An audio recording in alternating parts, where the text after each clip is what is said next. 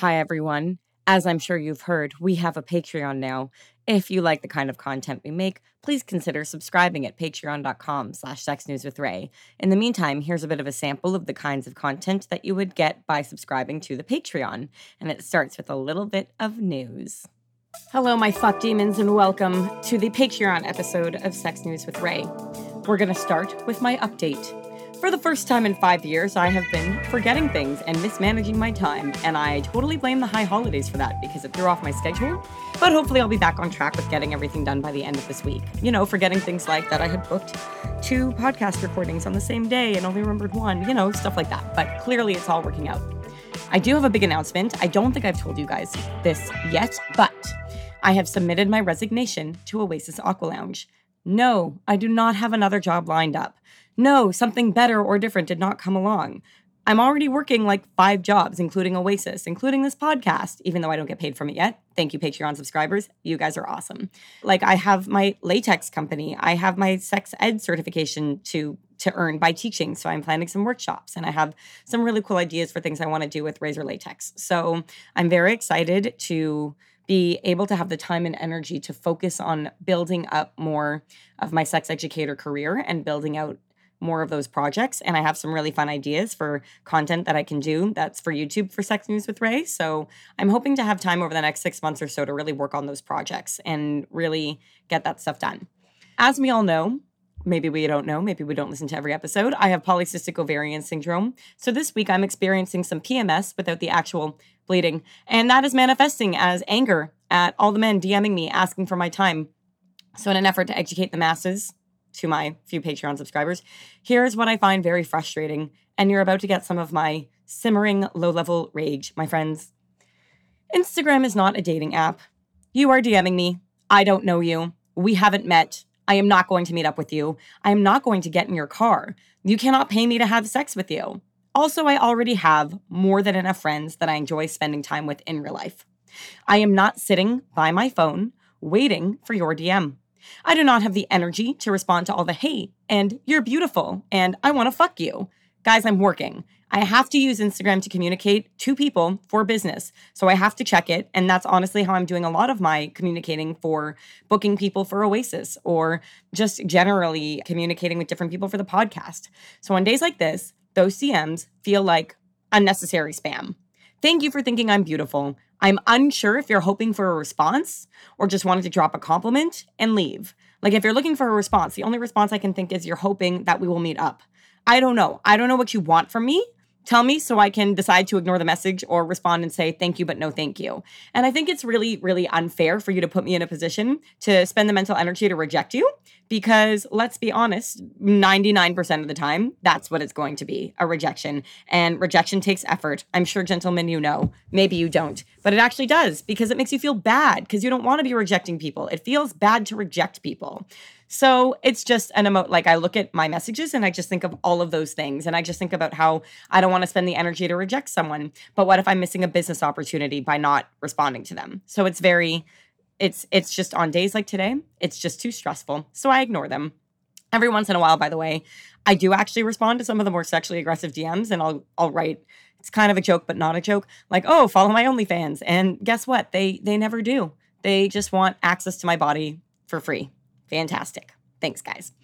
Um, if you send me a dick pic or a sexually aggressive text and want me to chat with you when we have not met, you owe me money. You are asking for me to do work that other people legitimately pay me for. Why would I give it to you for free when other people have to pay when I have never met you? That's honestly devaluing myself and not fair to my other clients and customers. Like, I'm I'm respecting the client. Thus far, the only thing we have in common is you think I'm hot. And that's not enough for a real friendship, in my opinion. So it's not always worth the energy. Sometimes people will reach out asking for legitimate advice, and I will give it. But that's free therapy. And there's one guy who did that, and he actually bothered to say, you know, check in later and be like, I'm so sorry. All I do is talk about myself. I hope you're doing okay. And that guy's actually pretty nice. So we chit-chat every once in a while. And that's that's okay. But it's still very much like a fluke, you know? I got to be in the right mood at the right time. And today is not one of those days. The latex people who D M me always start out nice and then eventually want something from me, but not to pay me, like to be their dom or their sub or to dirty talk me, or someone for them to dump their feelings on who truly gets them and their latex stuff. And it's like, we, we've actually never met. We don't know each other. I know people are looking for friendship, and I have so much sympathy, but on these days, it's just another notification on my phone. And if you need help solving your life problems, please consider therapy or a proper coach, not a stranger on the internet. If you are interested in going to Oasis, no, I will not go with you for the first time. I, I don't know if you're looking for a friend to go with you or hoping for sex that first time, but either way, that sounds like a really dangerous proposition for me. If you are interested in Oasis, go read the website. If you have questions, contact info at oasis aqua lounge dot com or the Aquaflirts account. I am not sitting here getting paid to answer your questions. I know you want a real person to talk to and answer your questions, and it is a real person answering that email and the Aquaflirts account. There's like five people in the office that work at Oasis. It's either Gina or Fatima, right? Like, it's going to be a real person. They are being paid to answer your questions. I am not. And that's tiring to copy-paste the website To, for this other company, so that's super fun. Long story short, if you want me to take some time to actually spend with you or chit-chat with you or dirty text you, treat me like the professional that I am and pay me. And in other news, season three of Sex Education is out, and I'm super excited to watch it. I know that was a sharp right turn, but I'm just thinking about, I watched the first episode last night, and I can't wait to get back to it. On that note, Sex News with Ray, let's read some articles together. Guys, I'm really mad. Let's read something that makes me feel better, and that's an advice column. So we're going to read an advice column together, and then we're going to read another article. This is from The Guardian on September fourteenth, twenty twenty-one. I'm worried my husband's porn use has ruined his sex drive. He lied to me about watching porn and now only wants sex when he's already aroused. It makes me feel like I no longer turn him on. When I married my husband, one of the conditions was no pornography. We've been married twenty-five years. In twenty eighteen, I discovered my husband has been watching porn regularly for six years. I found out because it gave him erectile dysfunction. He said he would give it up, which he did for eighteen months, then he started again. I was furious. We went to counseling. My husband only wants to have what I consider lazy sex. He wants sex only when he wakes up with an erection. I've told him that it is important to me to make love and have sex at night, too. I'm concerned the past long-term regular porn use has affected his desire for intimacy and lovemaking, since he only wants since he wants sex only when he already got a hard-on. It makes me feel like I don't turn him on. Sometimes in articles like this, I think, if the genders were reversed, what would we say? She only wants sex when she's already aroused. And she says no otherwise. And I'm like, that's reasonable, but we also understand that arousal can sometimes... Arousal is complex and complicated. Let's hear what this person answered. Ahem. This is not necessarily about you or your husband's desire or lack of it for you, and his pornography use may not be related to his needs regarding the timing of sex with you. Many men are so afraid of not being able to achieve an erection that they approach their partners for sex only when they are already aroused, and for him that may be mornings only. Pornography use can certainly affect a person's ability to be truly intimate in a relationship, but your husband's pornography use may rather be related to a struggle with feelings of performance pressure. Unfortunately, you may be aggravating that pressure. Try to be more gentle with him. Pornography use is extremely common, and unless it is compulsive to a degree where it seriously interferes with a person's life, it will probably not detract from his ability to maintain a sexual relationship with someone. I hear that you are craving true intimacy, but this will not happen without a better relationship connection generally. Find a way to listen to his struggles and resolve your anger and break the impasse of fury and withholding that is the true barrier to intimacy here. Isn't that fun? So this was from Pamela Stevenson Connolly, who's a U S-based psychotherapist who specializes in treating sexual disorders, which is super cool and super fun. And honestly, I think that's a really thoughtful response. I cannot stand the people who are like, pornography is always wrong, and if my partner watches pornography, they are cheating on me. I find that to be an exhausting, tedious line of thought. Pornography is not the devil, it's a tool. Some people misuse that tool. And I think that, like, pornography also isn't perfect, right? Like, there's no perfect media, though. Like, let's be honest, there's lots of harmful things being perpetuated in romance movies and action movies. But, you know, with porn, it's it's just that's everything that's wrong with the world. And okay, fine, like, I understand some of the issues with porn, but anyone saying my partner can never watch porn because it means that they're cheating or they won't be intimate with me, it's like, okay, calm down. People can watch a little bit of porn. It's about moderation. So that's fun. And on that note, um, there's another article here that I think might be interesting. It is a book review from the New York Times. The Right to Sex Thinks Beyond the Parameters of Consent. And I'm very interested in this article because, as we know, consent is very important and the conversation usually gets really diluted and simplified. This article is from September twenty-first, and it's by Jennifer, I don't even know how to say her last name, but it's from the New York Times, so very exciting. Americans don't think about sex nearly enough. This occurred to me after reading The Right to Sex, Amiya Srinivasan's quietly dazzling new essay collection. Talk about it, yes. Argue over it, most definitely.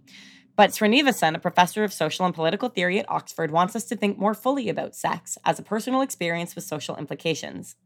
Sex, which we think of as the most private of acts, is in reality a public thing. I've been saying that all along, friends. The notion that the personal is political was, of course, central to the second-wave feminists of the nineteen sixties and seventies, whose critiques of sex Srinivasan takes inspiration from here, even if she doesn't always agree with them.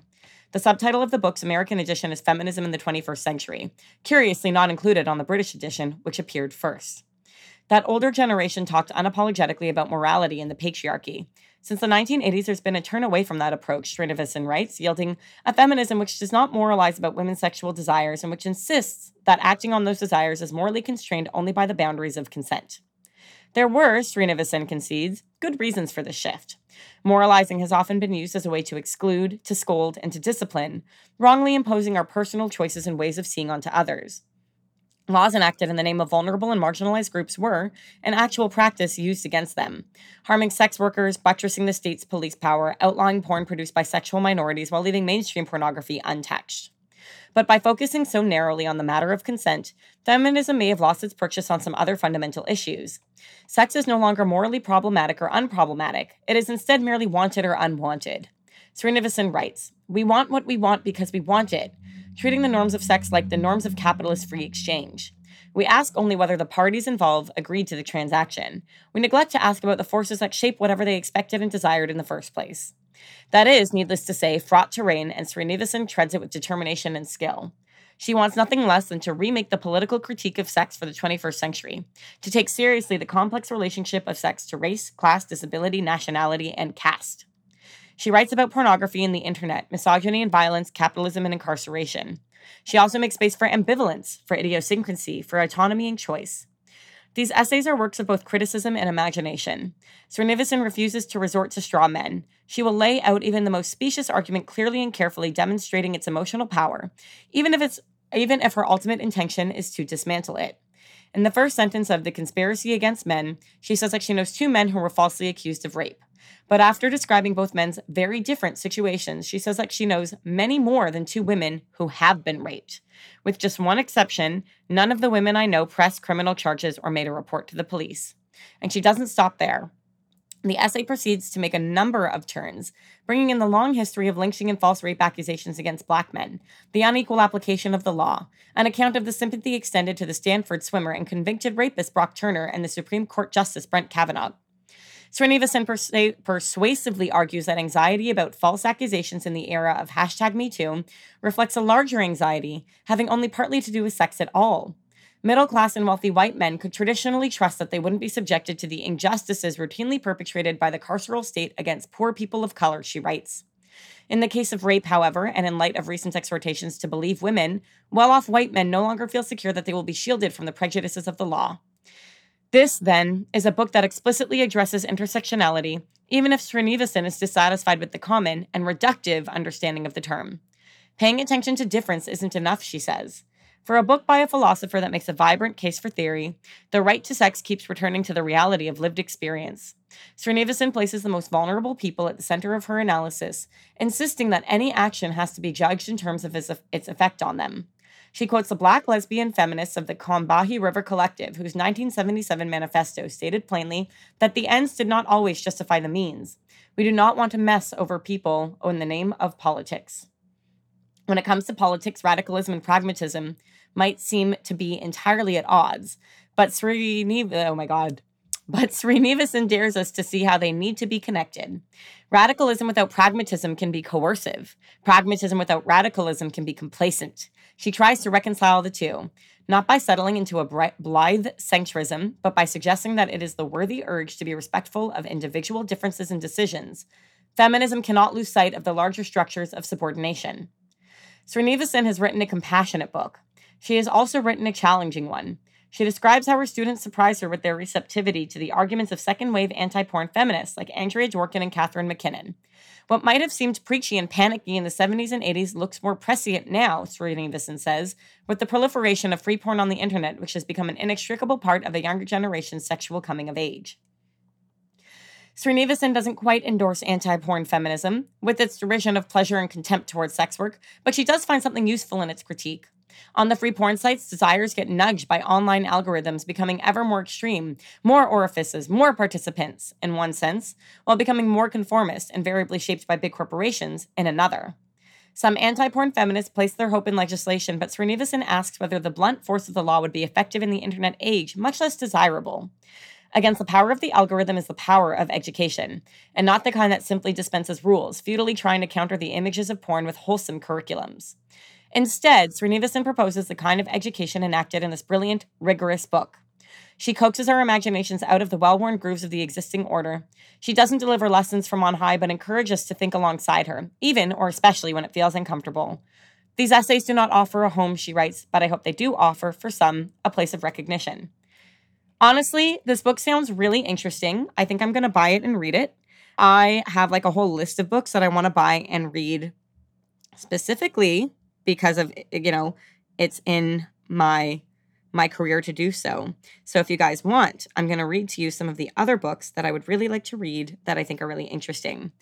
I've heard that Polysecure is a really interesting book that's worth reading. Come As You Are has a new edition that I want to update and read.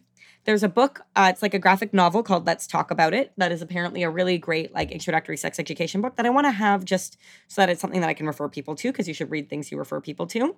And there's a book called The Fifty Shades of Talmud, which is apparently like all the ways that like this Jewish text is super dirty. So I'm really interested. And as we hang out, I am going to add The Right to Sex to my book list. And I think it's super interesting and I think I'm going to read it. So on that note, everyone, thank you so much for listening to today's Patreon episode. As usual, you know, spread the word. Wife Bay Ray for me on Instagram, TikTok, Razor Latex on OnlyFans, and also Instagram. Sex News with Ray everywhere. sex news with ray at gmail dot com. This is the worst sign-off I've ever done. Sorry, everyone. Shout out to Dave Meisner, podcast producer, editor extraordinaire. Blank and Brilliant did the theme song. Thanks, guys. And Dolly Shots Photography did the photography for our logo. And she's super fucking rad. Thanks, everyone, and have a great day.